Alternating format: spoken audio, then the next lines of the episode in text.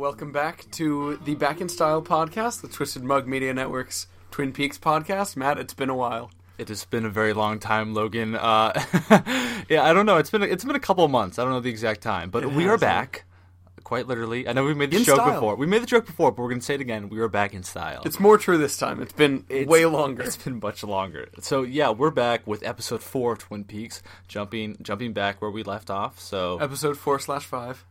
Oh yes, yeah. Yeah. There's the weird thing with Yep, the, a weird thing. Got to Yes. get back into that. Got to get back into all these characters. I know it. It was it was slightly confusing. I had to reacclimate myself with all the different plot lines and everything. But yes, we are back with episode four, the one-armed man. That's right, the One Armed Oh. Man. This one is uh, written by Robert Engels, directed by Tim Hunter, and edited by Paul Trejo. I'm pretty sure these are three uh, new faces in uh, you know writing, directing, and editing. So, um, and I, I think it works pretty well in this episode. I think there are uh, a few specific moments where you can really tell uh, the writing comes out, uh, the directing comes out. So, I'm I'm excited to talk about those moments and all of the other moments in this episode. I agree. Yeah, it definitely did have a different feel at times. But yeah, uh, let's jump into the synopsis. Yeah. Uh, well, it's been it's been a while, so I might be. I'm I'll be even more rusty than normal. But um, Yes. all right, let's give it a go. So from our essential wrapped in plastic uh, Twin Peaks Holy Grail, as it were. Yes. Uh, here's our plot summary. Um, Andy sketches the man in Sarah Palmer's vision, Bob. Cooper questions Jacoby. The night Laura died, Jacoby followed a man in a red Corvette, a man Laura had spoken about. Cooper knows that Leo Johnson drives a red Corvette. Cooper's supervisor, Gordon Cole, calls to report Albert's test results. Laura was bound with Finley's fine twine, and the marks on Laura's shoulder were bird bites. Cooper recognizes Andy's sketch of Bob as the man from his dream. Hawk has found the one armed man, Philip Gerard, at the Timber Falls Motel. Cooper and Truman burst in and find Gerard. Cooper and Truman interrogate Gerard. His best friend, veterinarian Bob Lydecker, is at the hospital in a coma. Audrey tells Donna that Laura was seeing Dr. Jacoby. She also suspects that Laura was working at One Eyed Jack's and plans to investigate. Hank has his parole hearing. Uh, Cooper and Truman arrive at the Lydecker clinic. Cooper suspects that the bird that attacked Laura was a patient at the clinic, and he confiscates all of the office files. Bobby tells Shelley that Leo and Jacques may have supplied Laura with drugs. Bobby takes Leo's bloody shirt. Andy explains that Lucy won't speak to him. Cooper reminisces about a woman who was once special to him. Shelley tells Norma that she is scared of Leo. James sees Madeline. She looks like Laura. Uh, Norma learns that Hank has been giving parole. Uh, ben talks to Icelandic investors on the phone. Audrey convinces Ben to give her a job at the department store. Uh, Cooper learns that the plastic fragment in Laura's stomach was a piece of a One Eyed Jack's poker chip. Andy finds a file on Waldo, a myna bird owned by Jacques Renault. Uh, Cooper and the police raid. Oh, Cooper and the police raid Jacques' apartment. That's not police raid as a single term, but uh, they raid Jacques' apartment where Bobby has hidden Leo's shirt. Uh, Cooper finds the shirt and sees Leo's initials. Ben hires Leo to burn the Packard mill.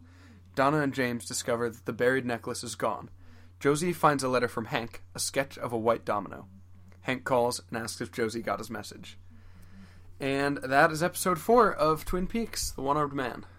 Yes. Um, yeah. So I obviously getting back into Twin Peaks after a very long time. It like it, it was confusing with the plot lines and everything. But as soon as those, as soon as that theme song kicked in in the beginning with the shot of the bird, oh my god, I was just transported back into the world. Um, and that bird, I think, is something we'll talk about later. Yeah. I was slightly suspicious. Bird bites. Every single episode starts off with a bird. Mm-hmm. Interesting, very interesting. But uh, yeah, so this episode opens with um, uh, Laura's mom, right? And they're talking to the investigators, and right. uh, we see scenes from Invitation to Love.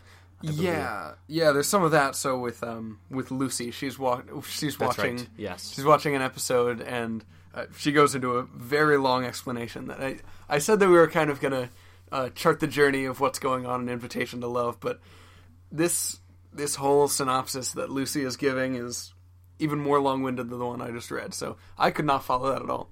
Uh, basically, what's happening on the screen is one of the characters is saying, "I'm married to your sister now. It's wrong," and I think we get a little bit of that later um, with James running into Madeline at the Double R Diner. Yep, because the character in Invitation to Love says, "You know, you can never tell us apart. which I thought was interesting. Yeah. You know, the, that the the Laura and Madeline played by the same actress, but two different characters, which I didn't know until Logan pointed it out last time, which blew my mind. No, I, I loved it because uh, she had a line. Um, she goes, uh, "Oh man, I'm trying to find." Oh yeah, um, she she she says, "Do do you think we look alike?" And James goes, "Yes." And I just wanted her to say, "Because we're the same actress. It's, like, us. It's still me." Oh, James. James. oh, what a fellow. Sweet dumb James. Oh. But yeah, I mean, back to this Sarah uh, Sarah Palmer scene. Yeah, she's she's describing this this vision she had, um, and you know, this is stuff we've seen before. Um, I think maybe the most interesting revelation during this scene is that uh, Andy Brennan is a great artist. oh yeah. I mean, he's really good at, at drawing. I didn't realize that that is that he was drawing that. Yeah, I mean his skills may not lie in the social area, but he's an artist at heart. That's right. Yeah. Um, yeah, and then we see Laura's dad. Um, I love it whenever he pops up on screen. He's such a good actor. What uh, Ray yeah. Wise? Yeah, Ray Wise. Ray Wise. Oh, he comes in disheveled with the bathrobe and kind of makes uh, makes light of uh, pokes fun at the visions that his wife is apparently having and doesn't really believe it. Yeah, he was in uh, recently. He was in like a Dr Pepper commercial. I'm pretty sure. Whoa, um, really? Yeah, yeah. It's it's like about um, I think it's like the Fansville uh, Oh my goodness. commercials or something. Yeah, and he's like, so it's it's I don't know. It's like a small town. It's like a Twin Peaks basically Oh. uh, spoof that features Dr Pepper. So uh, recommend watching that if you Okay, if you I'll like have to check that out. Uh, yeah. Um, yeah, no, yeah, great actor. Um, then from here we get to uh, the police station. Uh, very interesting scene with Jacoby. Yeah, Jacoby, just everything about the character, the way that he speaks, the way he delivers these lines. I when I was watching this, watching this scene, I was just trying to imagine what this looked like on the script, and like. I don't know. I was just thinking, like, if I read those lines, you know, how they would sound. Like, I would just kind of like read them normally, but then like the way he delivers it is so like disjointed, and he puts emphasis on words that like are sh- like that, that you wouldn't normally place an emphasis upon. It's so weird. Yeah, yeah. I mean, the the beginning of the scene is so funny where he's he's doing uh, magic tricks with golf balls. yeah, you and like they you tap pop out of his mouth. And I don't know. Right, right before I watched this episode, uh, I watched the movie Airplane. Have you ever seen that? I've seen scenes, but I thought they. And there's there's this one scene where you know a woman gets very sick. Um, it's kind of like the whole a whole plot of the movie. But uh, this woman was sick on the plane, and and she starts spitting out eggs, just like regular chicken eggs. Um, and the doctor's getting it, and they do they do a funny hand trick where she just keeps the same egg in her mouth, Oh. and the doctor keeps moving his hand over it, and so it looks Yeah. like they just keep coming out. Ah, Um, I see. yeah, so that that's kind of what I was imagining during this. Um, yeah, just really, really, really funny scene, funny Yeah. stuff. And all the while, the map of Tibet is in the background, which Cooper talked about in a previous episode about he what was it? He had a dream that Yeah. opened his eyes to the plight of the Tibet people.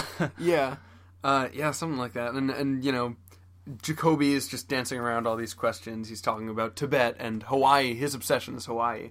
yes. Um, he go on and he has a line where he's like, maybe there's some kind of hula that we can use to get around, uh, you know, Yeah, doctor yeah. patient confidentiality. well, and it's interesting because they're they're hammering with all these questions about Laura, and you would think that him being her therapist, he would be the most knowledgeable about it in her life. But even he's like he he confesses like I don't. No one really knew what was going on. She I forget what the line was exactly, but he said like you know she was complicated or she had a bad past or something. So it, Yeah. it's you know no one mean, really knows. Right, she was a mystery to everyone. Yeah. which is interesting. And again, I mean, we so what I love about this scene is that Cooper really just like wants to cut right to the chase, and he just he's just asking these questions. You know, who killed her? Uh, like, did you have sex with her that night? And and Jacoby's you know going on about Hawaii and stuff like that. Um, I think that's why that's.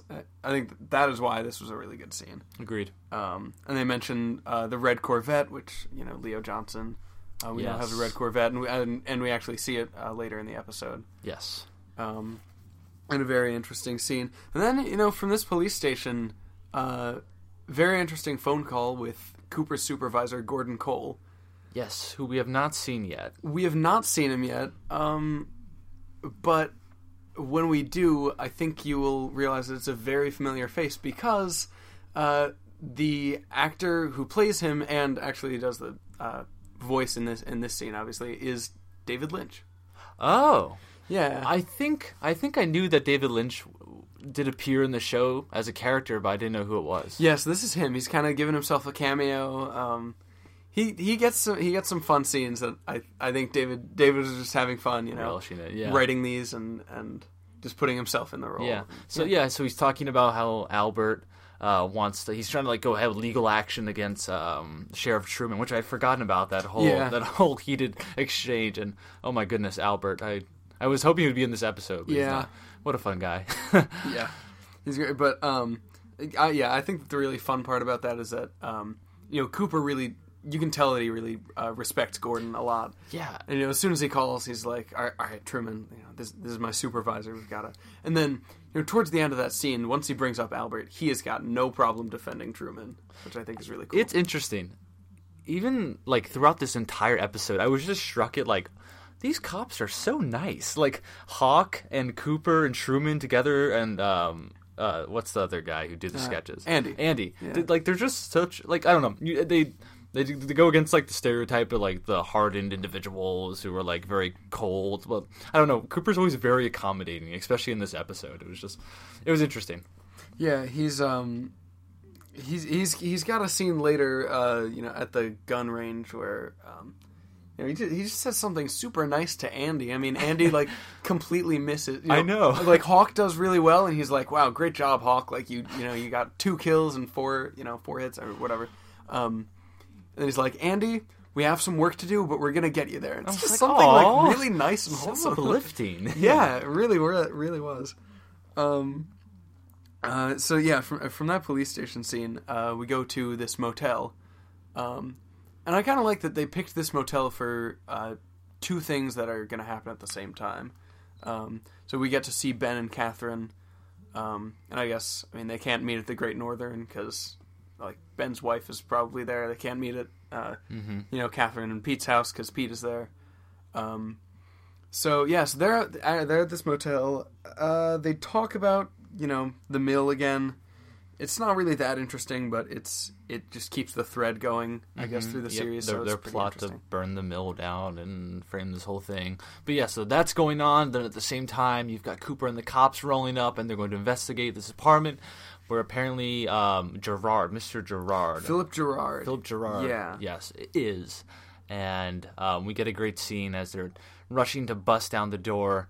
Um, Andy drops his gun and it fires, um, which later, later leads to the gun range practice. But they throw open the door, and what we see is a man, you know, with a towel around his waist, probably you know just got out of the shower, standing near the closet, and he's kind of like uh, to the side, so we just see uh, one arm, and then they say, "All right, turn around, put your arms up," and he kind of hesitates, then he turns around, and it's, it's we see that he has only one arm, and this was terrifying. Yeah, Oh I know. Well, they've they've got the line, you know, hands in the air. Yeah. ha ha, ha, ha, very funny. And you know, I mean, the episode is called "The One Armed Man," so Yes. kind of know. Um, yeah, and and also we we saw him in Cooper's dream. Yes, So we did, and he look, not- he, looks a little bit different because I mean, in the dream he was so mysterious looking and um, very sin- sinister. But yeah, when he turns and this music kind of like takes this little turn, that was that was very terrifying. Just like I don't know, it was so blatant, just like shocking. Just it, it would have been different if he was like fully clothed, but the fact that he had no shirt on and we just saw that arm, it was Yeah. interesting. Yeah, yeah, it was. And and that actor, um, actor's name is completely escaping me right now. oh yeah, I forget. Um, yeah, I don't know. I'll I'll try to I'll try to check on that. Oh, uh, Al Strobel is the guy's Okay, name. yeah. Um, and he, yeah, I mean, the, he really only has one arm uh, in real life. okay, Um, yeah. So that, I mean, it's not like CGI or anything, or you know, just shoving the arm inside the shirt. I mean, that's Yeah. it's really, um, which which is interesting. Yeah, it's. I mean, I like that they, you know, they did that. They they're really making it authentic. Um, yeah, but so so then they get into this exchange, and the cops are questioning him, and they ask him about his friend. Um, they ask him if he know if they know if he knows of Bob, and he says, "Yeah, you know, that's my best friend, veterinarian." But apparently, he got into a bar fight, and apparently that sounds like Bob. Um, and then we find out he's a shoe salesman, but he only sells shoes with right feet yeah. on, on the right foot. Yeah, Well, that's like the sample ones that he gives. Okay, which, the sample which, ones, which I think yeah. is clever because, um, you know, he only has one arm Yes. and stuff. But uh, I, I kind of like the idea that it, you know, whenever there's, I mean, it's called Twin Peaks, and you know, we talk about this duality, and and whenever we're um, you know, in a situation where you know there should be two of something, but there's only one with you know with his arm, uh, with the shoes. There's there's something off, Mm-hmm. um, and I think that's I think you know the the the suitcase with the shoes. I think you know the, just the fact that he's that uh, he only has one arm. I think that's a really clever uh, way to be just a little bit off-putting. Yeah, and it's so it's interesting because they ask him, and they ask him about the tattoo, and he says he starts crying, and he says that it says "mom." So the Mike that we see here is complete, or the Gerard or whatever. Yeah, and by the way, Philip Philip Gerard says that his middle name is Michael. Yes. So it's he's completely different from what we saw in Cooper's dream, um, just in like demeanor and the manner. So it's I don't know. It's was Cooper's dream just his interpretation? Like, was that actually true? Is this is this is Mike just putting on like a facade and you know pretending that he's like the shoe salesman guy? I don't know. It was yeah, interesting. And, I mean, so far, you know, we've been able to trust everything in Cooper's dreams, and, yeah, yeah. and and in in Sarah's dreams, Mm-hmm. uh, for that matter. I mean, we know that the, um, and we know we know about the necklace in the woods, so we know that that part of it was true. Mm-hmm. Um, but yeah, this this is something that doesn't really add up. You know, they go and, and it's just this nice uh, shoe salesman who was just out of the shower, and you know he's he's not doing anything wrong. He's not killing anyone. Uh, he's not you know cutting off anyone's arms. Uh, he was just in an accident. Um, and yeah, so so that's that's kind of interesting. It's not really adding up. I I do kind of want to call attention to the fact that, uh, like you said, when he starts crying, uh, you know, with the mom tattoo, uh, it, I, I I I felt this again, like with um, uh, oh Jacoby uh, in that one episode that that it kind of looked like he was laughing a little bit. Um, you know, right like right before it cuts. Um, That's right. Yes. It's it's slightly off-putting. Yeah, it doesn't Yeah. doesn't all add up. So I'm I'm interested to see where that goes. Mm-hmm. Yes. yeah, definitely interesting to see. Uh, I want to hop back to that uh, scene with Ben and Catherine. Oh yes. Ben, yeah. So overall, not that interesting a scene, but I, I just wanted to like. I was just wondering about because Ben says like I'm gonna go give Elvis a bath or something like that, and Yeah. and and you're thinking like, does is Ben like calling himself Elvis? Is that like some kind of weird? I don't know, like role playing thing that Ben and Catherine are doing. Because like, he's what- holding like a miniature Elvis. But then he holds up this like Elvis Yeah. puppet, like and- looks like some sort of like bath toy. Like I, I have no idea. I was so confused. Yeah, that's a really weird one. I that I still don't understand that. I I'm- mean, I can, you know, I'm looking in this book. I'm not seeing really anything about this. There's so many things in these Twin Peaks episodes where I just want to sit down with the writer and be like. Huh? Like uh, what? What? Why'd you write this? Like, Yeah. is, is this like an inside joke between the in the writers' room, or like what's going on here? Am I just not smart enough to see the connection? Yeah, no, I had I had no idea about that one. Not sure. Um, and yeah, so um, you know, they kind of they kind of follow that lead uh, a little bit later, but um, you know, then we're oh as as they're lead after as they're leaving this motel, Hawk finds out you know Josie Packard was staking out here. Yeah, who who we saw in the beginning before they stormed in. Yeah, Mm-hmm. uh, following Catherine and Ben. Interesting. Yes. Yeah, so she's kind of on to Catherine and Ben, you know, and and we get a phone call later. Uh, that's really interesting because um, you know Truman just calls Josie. Um, I mean, everyone's calling Josie. Tru- Truman Yeah. calls Josie. Hank calls Josie. um, but and he asks, and she just goes, "Uh, I gotta go. Can't can't talk about that right now." Yep, it's interesting because we're starting to see like things tangle together. Because in you know the first couple episodes, it was like, all right, we got you know Ben doing his thing and Cooper's here, but now everything's starting to get tangled together and kind of confusing in ways that aren't exactly going to work because. Josie is with Truman, but they're like trying to keep that under wraps. But now she's kind of like getting into this investigation, and I'm interested to see where that goes.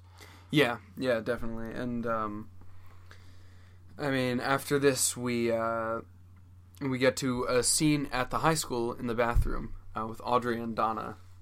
Yeah, Um, this is a cool scene. I I love the design of the bathroom. There's kind of these red red stripes across the walls. Once again, the appearance of the color red, Yes. um, and they're just kind of delivering this snappy back and forth dialogue. Yeah, Um, and I, and and like what you said with everything kind of starting to come together, they each have connections that sort of like bring each other with the other. You know, um, I mean, Audrey's brother is Johnny. Um, you know, Johnny is uh, you know kind of working with Jacoby. Jacoby obviously like was Laura's psychiatrist, so like she knows some details that Donna doesn't. Um, and then Donna like has also got some some details that Audrey might be looking for. But yeah, I I like that Audrey is like now in and is like trying to investigate like like Donna and James are kind of trying to do, um, but at the same time. Her motivation is just that she can, you know, she can marry Cooper after it's all over, Yes. which I think is just hilarious because you know she's just wrapped herself up completely in a murder investigation because you know she likes this stranger from out of town. Yes. Yeah, and they talk about um, Laura and her cocaine problem, and you know, apparently, you know, that wasn't too much of a secret, and yeah, it's it's it's interesting. Yeah, but I mean, out of the scene, we get we get some really cool um, Oh. develop development about. Um, I mean, like they're going to start doing some sleuthing of their own, Mm-hmm. uh, which I think is really cool. And they they mentioned the perf- the perfume counter, at Yes. Horne's department store again, which which not fully sure what's going on with that, but um, we think I think thus far we think that it might be kind of revolving door type situation with uh, One Eyed Jacks that maybe you know get a job at the perfume counter, you have a connection, but um, we'll see kind of where that goes. Yeah, and there's um, Audrey offers up this really cool line in the scene, which I really like. She says, um, "Hot, cold. It's like ice. It's like an ice cube on a skin for on your skin for a long time." Hmm. And I, she was talking about that in relation to the what was it, dreams? She was. I think yeah. I'm actually blanking on what it was about. I think it it was a dream or something about Laura or something she had thought about. But I just thought that was interesting. She was, you know, talking about how it wasn't completely right. You know, there was something. It, it was.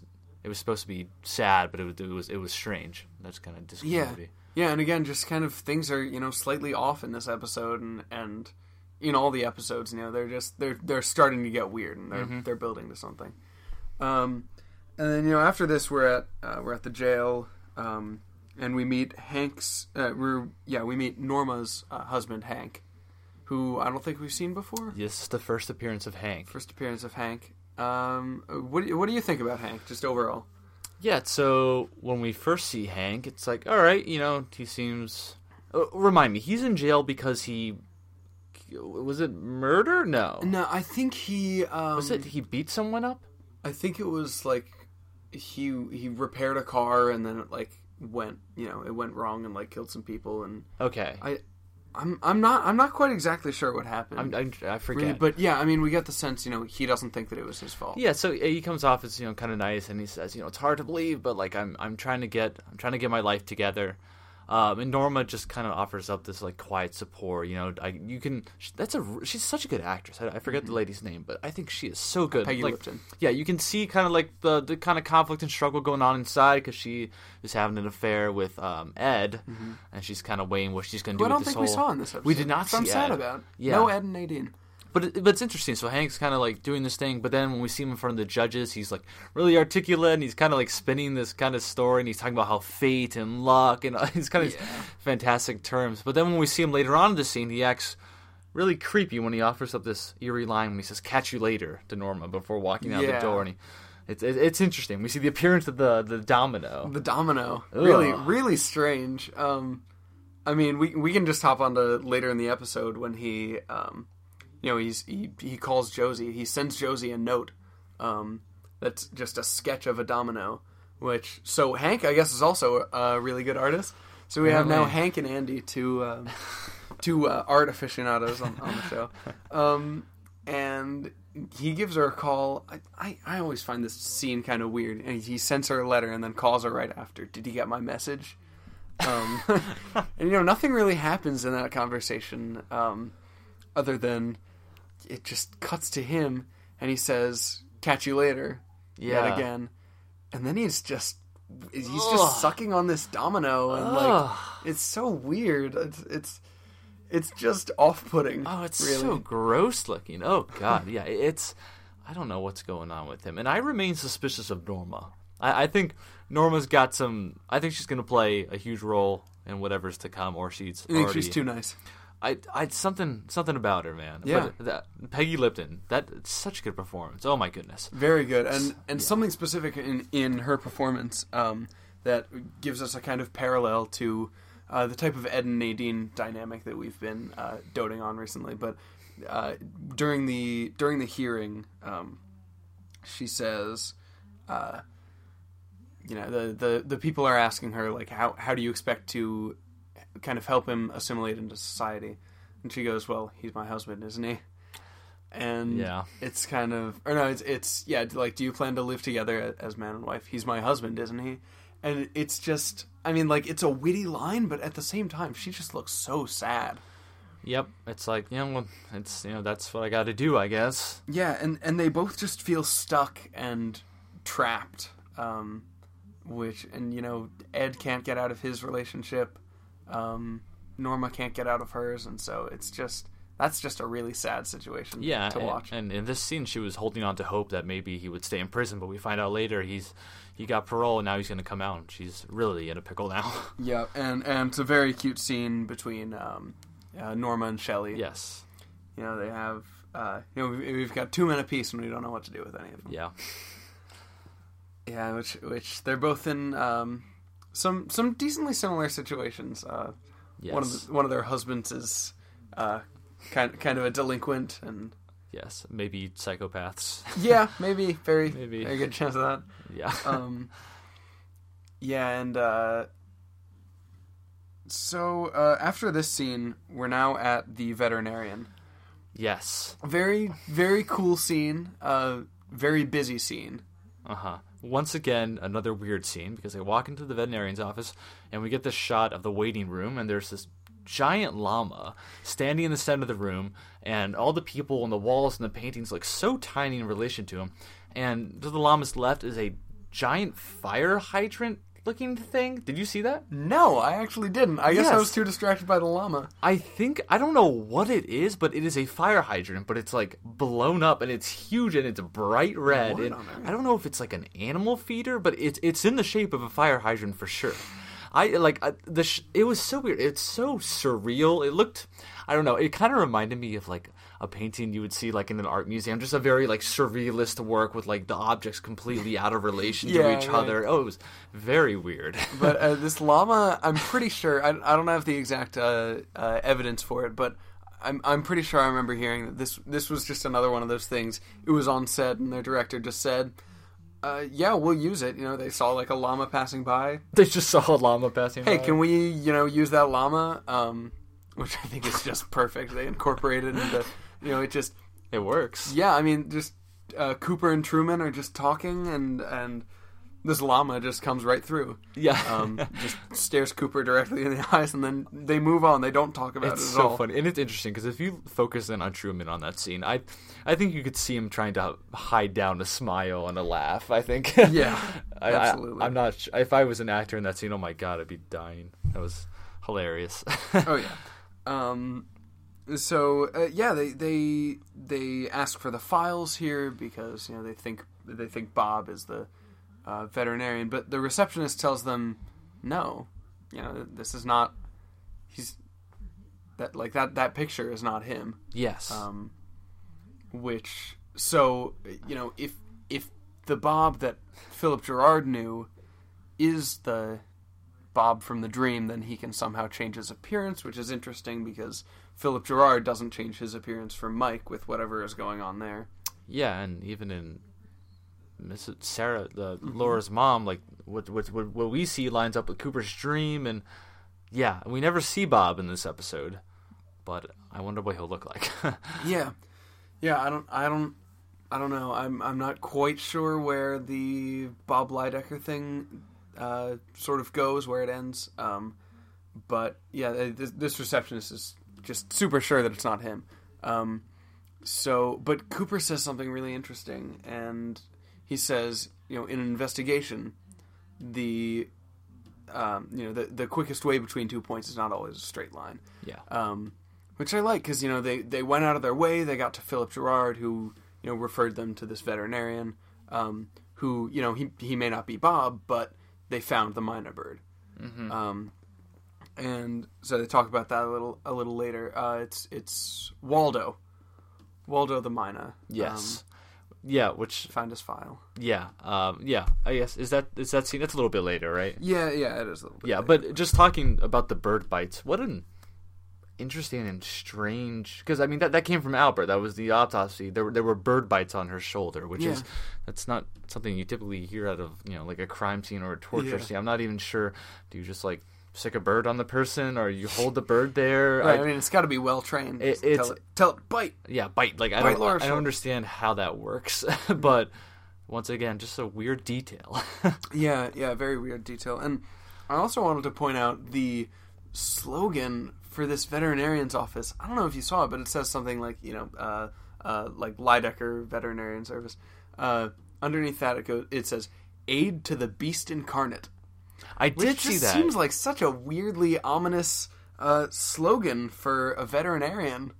yeah, aid to the beast incarnate. I don't really understand. I, mean, know. that that sounds like you know something that fits into Mike's poem about the, the dark of future past. Yes, for a quiet little veterinarian office in the middle of the woods. I don't. yeah, really, really strange, but um, a poet as well as a veterinarian. I don't know. yeah, yeah, who knows? Um, and then oh, we get we get some really cool stuff with Bobby and Shelly. Yes. Uh, so they're just some engaged. good development. Yeah, engaged in a heavy makeout session. Yep, heavy heavy makeout session. Bobby just starts talking out of nowhere about how mad he is at at James. he just he just completely ruins the mood. Just oh yeah, I just really want to kill James.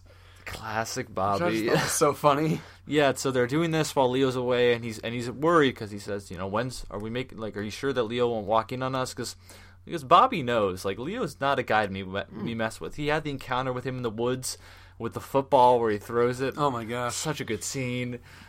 I, I mean, and Shelly knows as well, she's been around that guy for a while. He's not someone to be messed with. Yeah, and and we do see Leo later in the episode, but I mean he's really not around much, and sometime uh, somehow I think that he's even scarier in this scene where Oh. they're where they're just talking about him. Oh yeah, You can't weird. see him, and and you know they're they're just mentioning him. Um, I think it's really really scary stuff uh, when it comes to Leo. But yeah, we I mean we got some more development about how he's uh, running drugs across the border with Jacques. Yeah, which I mean, Bobby knows. Yeah, the, Yeah. because they got the drugs in that Yeah. one. Ep- yeah, in the one episode, and he suspects that they were giving it to Laura, which seems like a logical, something logical to pull. So yeah, it's. And then, and then we find out that um, Shelly has a gun. Yeah, I think we might have seen that before, but this is I mean this is the first time that. It's Oh, I think we did, yeah, because she gives the bloody shirt to Bobby, and he says, "All right, you know, this is going to help me," which we find out later. He's going to plant in Jacques' room. Mm-hmm. Um, but yeah, she pulls out the gun. You know, she, maybe she's she's got some dubious plans for Leo. Yeah, definitely. So. There's, there's a lot of this. There's a lot of affairs and people trying to get away from their spouse, and yeah, it, it's a lot of tangled relationships. Yeah, yeah, definitely. Um, and then right after this, we have what I think is probably the best scene in the episode: this gun range. I, I talked about it before, but it is it is really an, an awesome scene. Um, and I don't really have many notes on it, just because um, you know it's it, it was just such a great scene, and I was so uh, engaged in it. I was just watching. Yeah, it, it it's it's got some really funny moments. I, I like the part where Hawk goes on this sort of monologue about um about love and like animals or something, and he says Yeah. that he, it was for his girlfriend who was a PhD at some college or town or something. Yeah, I, I wrote down this quote just because I really liked Yeah. it. He goes, uh, "One woman can make you fly like an eagle; another can give you the strength of a lion. But only one in the cycle of life can fill your heart with wonder and the wisdom that you have known a singular joy." So I just think that's a that's a great moment for Hawk. Yep, and he, he's kind of delivered a line similar to this at the end of episode. Uh, uh, the one that ends with uh, Laura's dad kind of crying uh, at, at the dance Yes, because uh, while that's That's happening, right. I, you, f- I forget yeah. what his line is, but I think that I might be able to find it in some. Um. I, I uh, wrote yeah. it down in my notes for the episode, but he, he said something about you know, um, it's about fate or it was something very poetic and you know, Yeah. something about animals and you know very mystical sounding. Um, so yeah, it seems like everyone in the Twin Peaks town is you know very very artistic and poetic underneath their regular E- mundane. even the veterinarians. Yes, indeed. um, so here we go. Yeah. Um, I, I mean, of course, you know, Cooper. Cooper is great uh, Cooper's Cooper. handling a gun. That's that's that's no surprise. That's just a fun moment. Um, Hawk goes, you know, only four hits. No, I put I put two through each of the eyes, and then and then one through the nostrils. Um, a very funny moment. Um, we are But now, well, yeah, but but then before that or Okay. after that, so what Hawk says about his love that kind of leads to them asking Cooper if he has someone like that. yeah, and Cooper um, talks about you know someone he once knew who um, taught me the importance of um, of love or something along those lines. And A commitment. I think. Yeah, and we've seen him in the previous episodes uh, talking on the recorder to what's the name? Diane. Yeah. So we don't know if th- this is a love you know that died or someone you know the one that just got away. So we're not we don't know anything about that yet. Yeah, Yeah. yeah. That's uh, that's very interesting. Um, well, right after this, we uh, get to go to the double the double R diner. Ugh. Um, and we have Toad, who is again just this recurring guest who just kind of hangs out in there and Doesn't tip well apparently. yeah, apparently, apparently not. Um, yeah, you know, we get this whole scene with uh, Norma and Shelly. Um, good, good stuff from them, obviously, and They talk about how they're going to go kind of um, on, on a self care day, uh, the Yeah. next one, which I think, I think the next episode is going to cover. that's fun. Which kind of begs the question: Who's running the diner? Like, do other people work there? We've So- o- we've only seen uh, Heidi, Yeah. the the German who's never on time. oh, that's right. Yeah. So Norma owns the restaurant. correct? yeah, Okay. yeah. Yeah. So that that is true. I don't know if you can really just take a day off like that. yeah, I know, but uh, I mean, apparently they're gonna do it. yeah. Um. So yeah, and and, And so then James walks in. right, Yep. Um, and then he then calls Donna, he calls Donna. They're talking. We get some more of this James Donna relationship. and I love how and I love how again it's kind of the same thing that was happening with Jacoby talking about Hawaii while Cooper is trying to get answers about Laura, and uh, Donna is trying to tell James about uh, you know what she heard about Sarah Palmer's visions because you know she was there.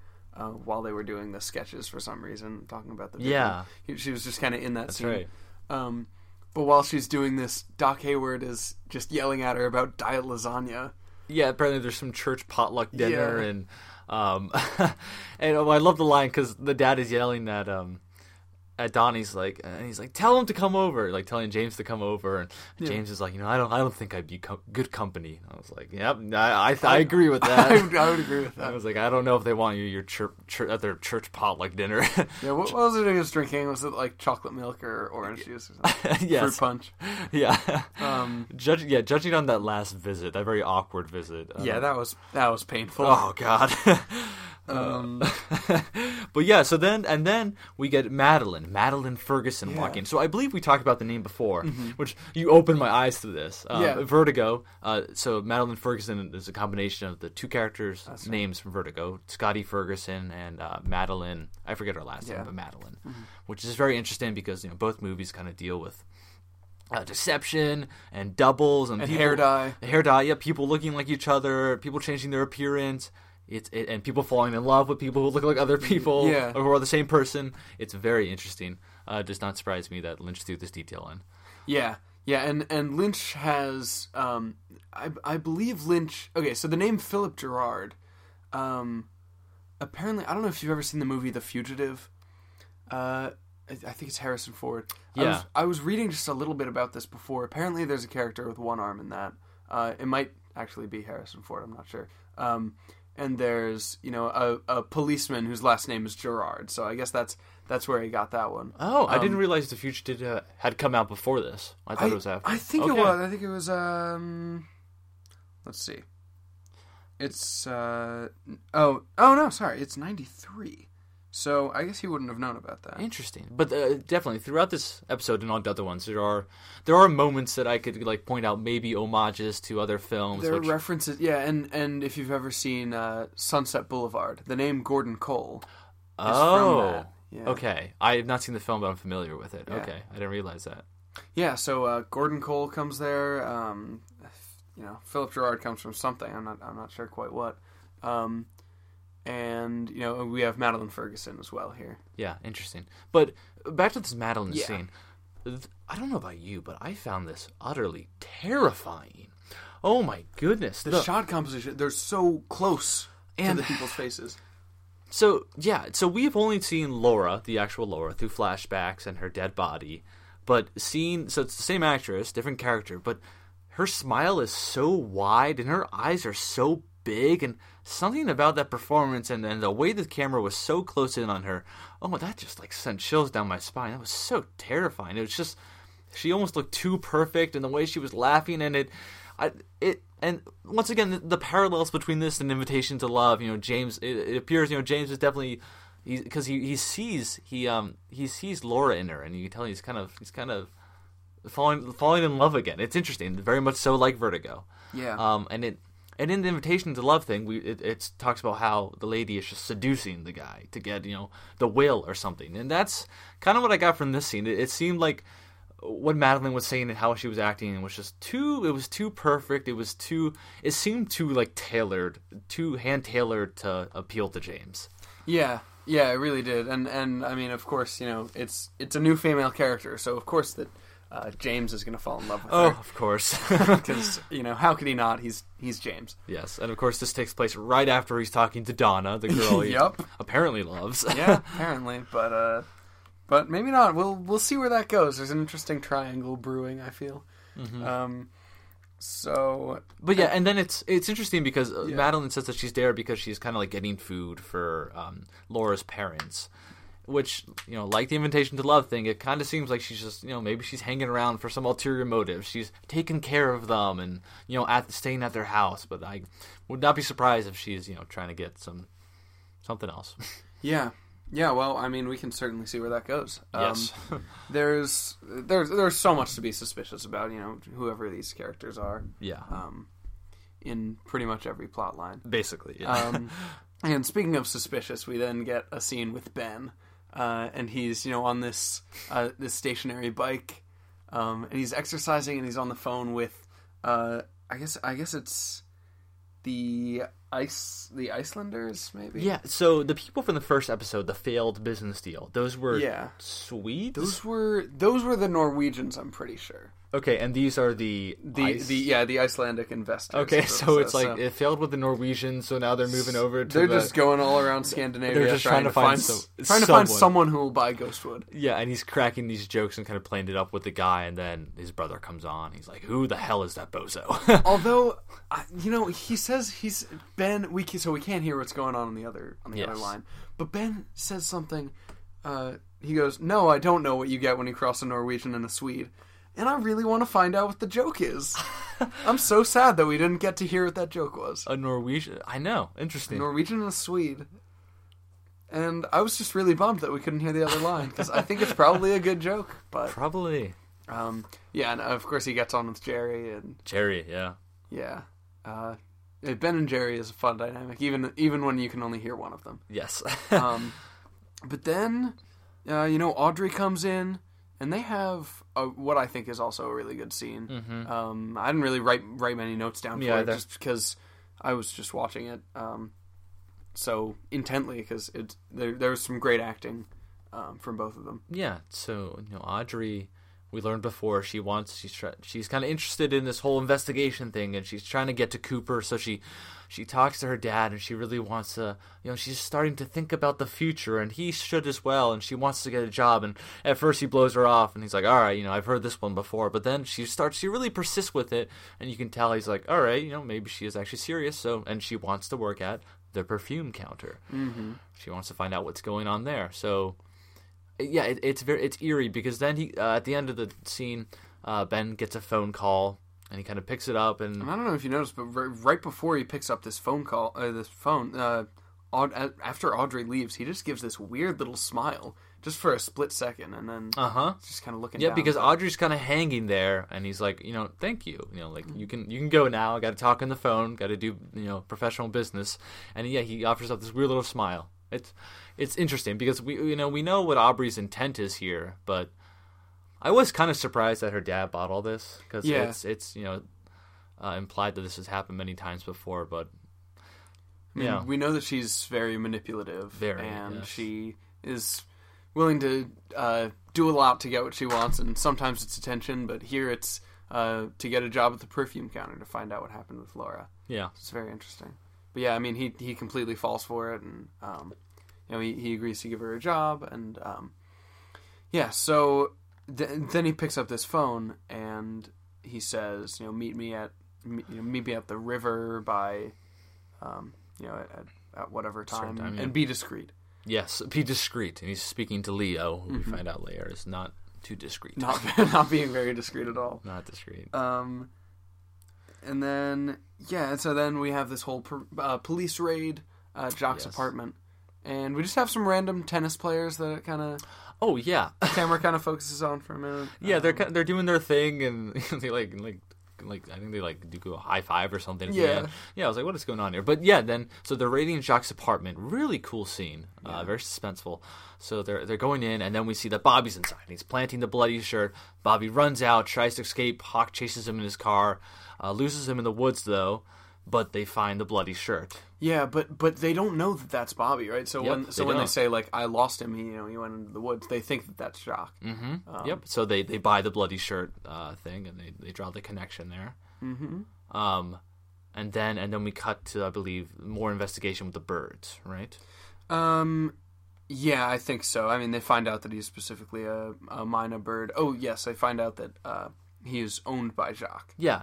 And okay, with the whole with, when Andy finds the bird and he says Waldo, was that a Where's Waldo joke? Uh, it Like- might have been. Like yeah. like he found Waldo. yeah. Oh yeah. Okay. You know Oh, what I yeah, mean? I found him. Okay, that's what I thought. I don't know when Where's Waldo came out, but I, I'm not sure. We can. We can. can, can we get a fact check on this? yeah. Where's Waldo came I will out? absolutely uh, research the 'Cause I was like, of Where's Waldo. Was that a? I, I, I don't know. Okay, maybe this is a this is a far stretch, but what color does Waldo wear? Red.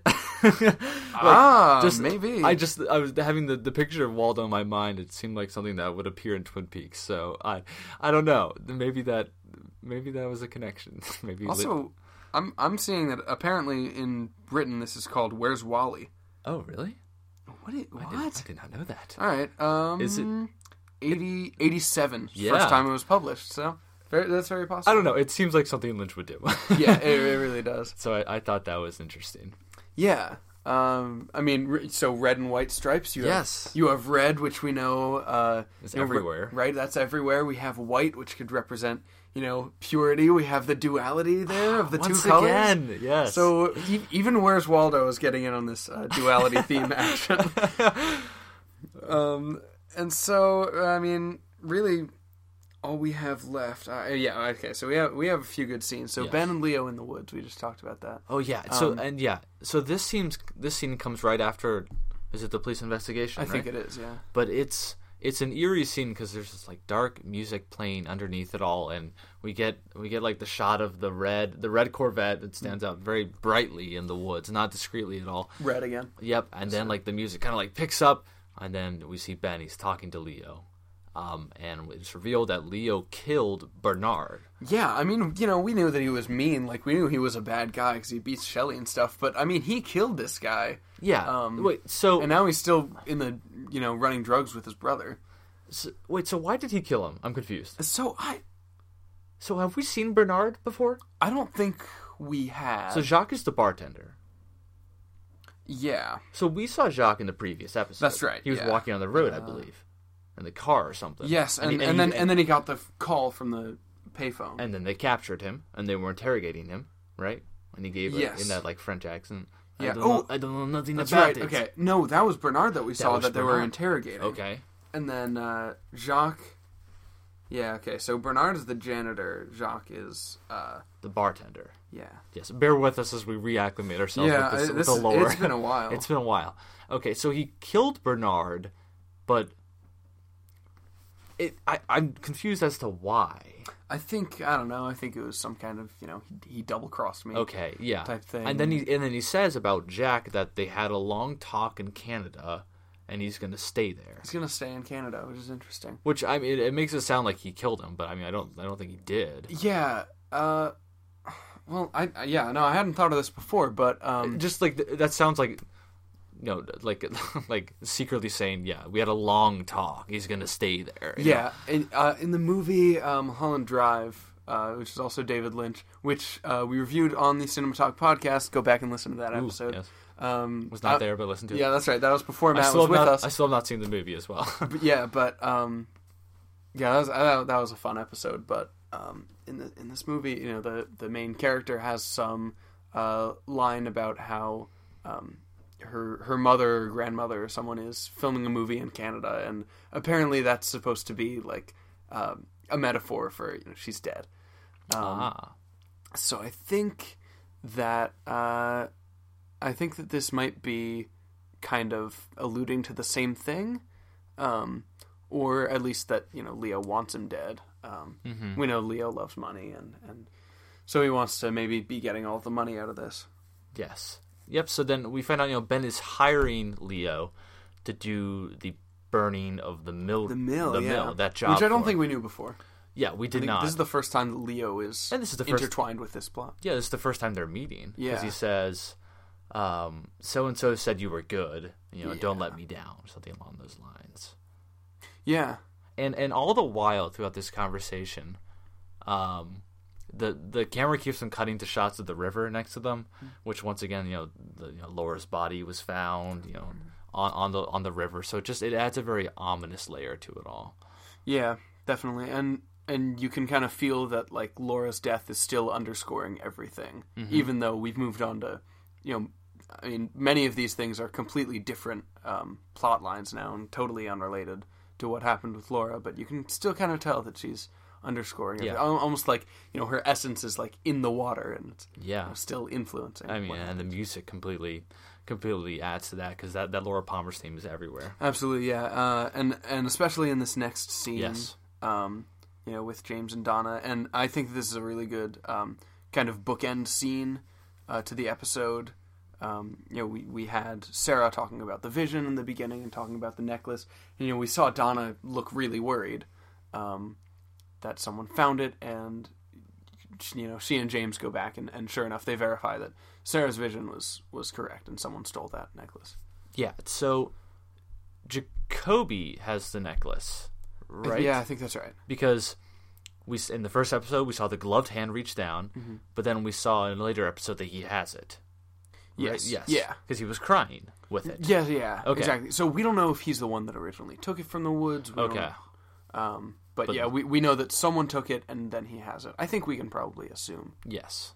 it was him. But yeah, it's interesting. I don't know. A, a lot of these smaller details are like things that even I don't remember. So I know, So yeah. when I, when I say those things, like I'm kind of formulating them. Okay. yeah. Um, they're talking. Uh, Donna says about her mom that like Laura used to say that her mom was a sort of a kook. Like she was, you know, kind of kind of crazy. Maybe she's had visions like this before. Um, and James says that sometimes it's like I really do see her, referring to Laura, you know, and talking about Madeline. You know, just earlier that day he had it was like he had seen Laura all over again. And Yeah. it's it's interesting, you know. It's, he's he's talking to Donna, his, his love, um, in the quotation marks, his, his love. But then he's you know, it's like I really do see her talking about Madeline. You know, he's he's kind of balancing these two women right now. It's it's interesting. Yeah, definitely. Well, he's kind of in an opposite situation from uh, you know Norma and Shelly. Uh, I mean, he's also got two women, and, and he doesn't know what to do with either one of them. Interesting. Um, yeah. Although, I mean, he knows what he wants to do with both of them, but Yeah, he, he won't. Uh, He does- then- yeah. yeah. uh, So also during the scene, they hear uh, an owl in the woods, and and there's almost a comical kind of zoom out shot uh, from them. It- It, just zooms out really fast, and we see this owl, and after that, they just kind of go back to you know saying their lines and do and doing this scene, and then kissing eventually. Because what else would they do? They're James and Donna in the woods. of course. Um, but yeah, I'm I'm I'm just gonna kind of ask you to keep that in the back of your head. That Okay. that owl thing. Um, Wait. we'll eventually see where that Does the owl appear in the opening theme song? Like a owl? Um, it might. I think it might. I'm I'm not sure, but yeah. because I know the bird does. An owl might. But yeah, that was interesting. The the the quick zoom in was kind of like something you've seen in old '60s TV shows. It was, it was funny. Yeah, But um, yeah, I don't. Yeah, I'll be interested to see where that goes. I don't. Yeah. yeah. Okay, I will remember. Okay, cool. um, and then now we have um we have Josie. We're with Josie and Pete. Um, Josie gets the call from Truman that we talked about earlier. She Yep. just dodges the question immediately, Uh-huh. completely dismisses it.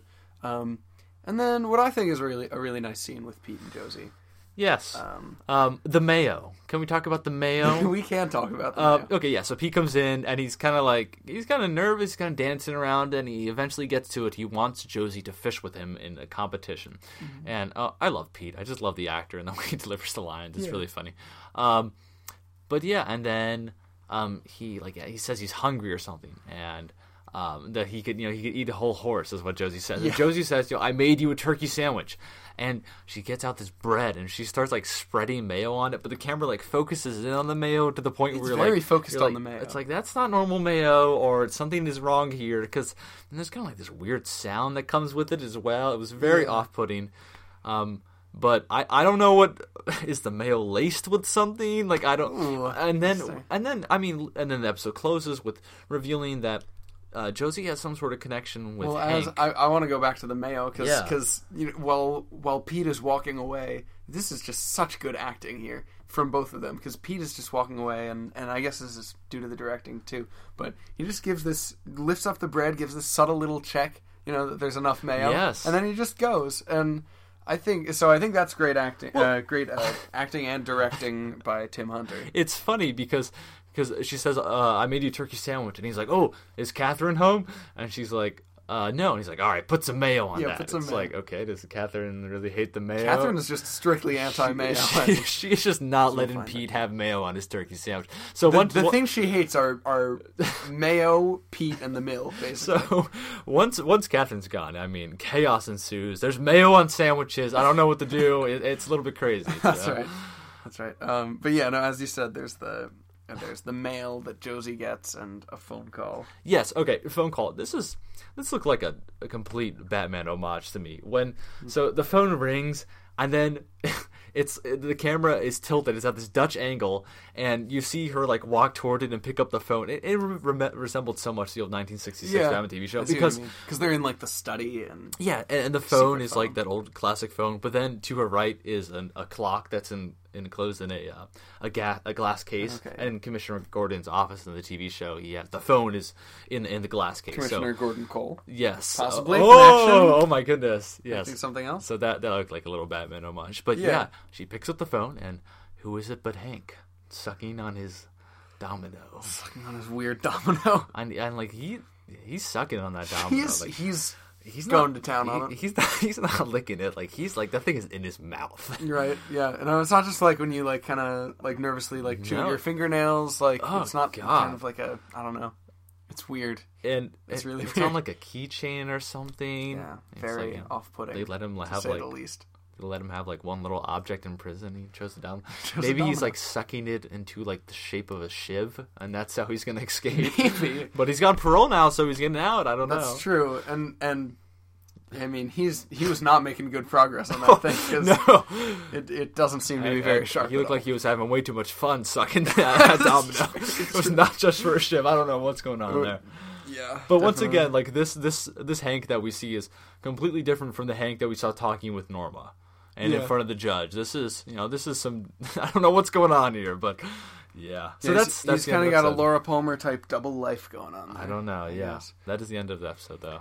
Yeah, but um, yeah, I was kind of thinking about this episode, and I I think overall, what happens in it, and and what I think is a really good writing job by uh, I don't know who because I just closed the book for some dumb reason. Uh, the sacred Um, text. but the sacred text. But you can go back in the episode and, and figure out who the hell wrote this thing.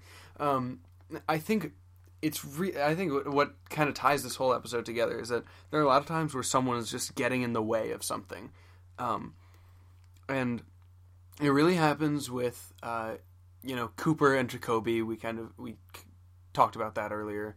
Um, how Cooper is just asking these hard hitting questions. Jacoby's doing his magic tricks and talking about Hawaii. Um, but then, I mean, earlier in that police station uh, sequence, you know, Cooper and Truman are asking Lucy uh, about some files, and and you know, she goes on this long monologue about invitation to love, um, and it, it, she just kind of gets in the way of that whole thing. Other times that's happened. Um, Truman's asking Josie about um, being at the motel, and she just hangs up right away. Um, Hayward is yelling at Donna about the lasagna. Um, and you know she's asking something completely serious to James, uh, and you know then there's this owl that interrupts the scene, and they move like they move right on. There's the llama The that just walks through while they're talking about murder, and so I think that's what's really clever about this episode. And who, whoever this writer is, I hope that we see more of him. it's yeah, and it's like what Cooper said. Um, uh, what was the line? The quickest route between two objects is not always. It's not always a straight line, and straight and line. from those tangents, we sometimes get some really interesting stuff. I mean, sometimes it's just the llama, and he just goes right past. But um, you know, even even with uh, uh, Ben and Leo in the woods, you know, they're supposed to be talking about the the drugs in the mill, and uh, Ben, you know, goes on a tangent about this about this car, the red Corvette, and and they end up having some really cool dialogue with the scene that I think kind of directly, um, you know, that directly leads into their more serious discussion. So yeah, I think it's very clever writing. Yeah, it's it's definitely not going to be a straightforward investigation. There's gonna, a lot. Of, I mean, there's there's like four seasons in total, right? In like a movie, so There's yeah, there's a lot going on here. three in the movie. uh, yes, Yeah. um, it's yeah, there's going to be a lot going on, and I'm excited to see what happens. Yeah. I'm going to. It's been a while since I saw a Twin Peaks episode, but I'm going to go home tonight and watch the next one. Well, there's, we've seen a lot of suspicious things. We know uh, we know Hank is in with some uh, dirty stuff. We know Leo too, and and we have these elements of uh, you know Philip Gerard being introduced now. So uh, I gotta ask you, as I give as neutral Oh, respo- yeah. a response as possible, who do you think Laura? Uh, who do you think killed Laura Palmer? Okay, so I think in the all the the last episode I said her dad, and then right. and the other all the other ones I said Bob. Um, so her dad doesn't really make an appearance at all in here, but um, hmm, I I still there there aren't really any suspicious scenes with the dad because there's only one, but all the other episodes have been really suspicious with the dad. Um, but I don't I I I don't know who else I would choose. I'm I'm suspicious of Norma. I I think there's more going on there. I think she's one of those characters who we don't. There's not. You know, we, we know stuff about her personal life and the complications there, but we don't really know anything suspicious. But I think there's something underlining that. So I'm going to throw a wild one out and say Norma killed Laura Palmer. or at least, well- or at least had some more to do with it all. All right. Well, we will see where that goes in the next episode and all the other episodes. Um, do we have anything pertaining to D- Twisted Mug in general? Um, yeah. Just so that we're going to be coming back after Yes. a very long hiatus. Yeah, so CTP has not been uh, on the channel in a while, but we shall absolutely uh, be making a comeback sometime soon. Um, me and Floyd are still putting out content, uh, the cinematic movie, cinema movie journals. Um, we should have an episode coming out soon with the Oscars rolling around, and we just recently did our top 20 of 2018, which was um, a super fun episode to do. Me and Floyd had a bunch of fun with it from last year. Uh, please go check that out. Of all the episodes we do on the channel, that's uh, the top 20s are the one that take require the most editing and time because uh, we splice in a lot of you know clips from the from trailers and scenes that we like to highlight. Um, so I think I think it was a really cool episode. So I implore everyone to go check that out, even if you haven't seen the movies on the list. Um, it's it's we have a lot of you know small movies, big movies, so it appeal to a lot of people. So yeah, Great. but Um, yeah, uh, back in style. Uh, we'll be back. Uh, we can't offer a definite date, but we'll we'll try to get an episode out as soon as possible. yeah, we are we are both in our school's musical right now. Um, so that's that's a pretty big time Yeah. uh, time commitment.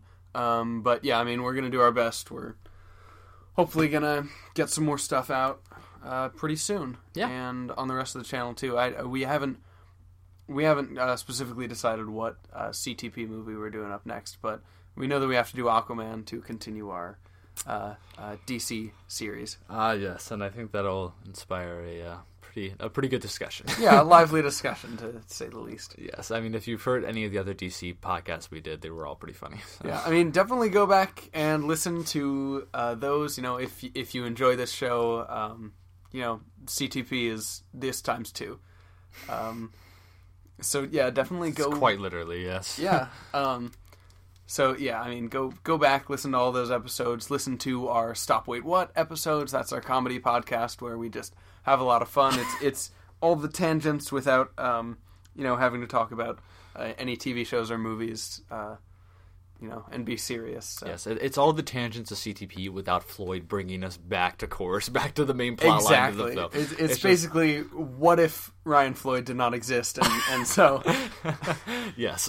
so we just went on all these tangents. Quite but um, yeah, that's kind of what's going on with us. Um, I we don't we don't usually plug like our social media stuff on on Back in Style, but I I guess we should. You can uh, email us. yes. Uh, um, I, I, I believe uh, it's uh, so, uh, the CTP. I think it's still stopwaywood. At, okay. At gmail. Stopwaitwhat at gmail.com. That's that's for all the shows, even though we're Yes. If not, uh, let us know. Yep, please. But no, as always, you know, give us good ratings, comment if you like this episode. Uh, yeah, let us let us know your thoughts and find us out on social media. But yeah, I think I think that's a wrap for this episode. Yeah, I think so. I mean, we're always looking for questions, always looking for um, you know stuff that we can talk about on our next episode. So really, anything, um, just let us know. Probably leaving a comment on you know uh, Podbean, Spotify, wherever, Yep. Apple Podcast, wherever you listen. Um, yeah, All right. that's all I got. All right. Yep. So thank you guys for listening. We'll be back next time with episode five slash six. That's right. See you next time. See ya. Mm-hmm.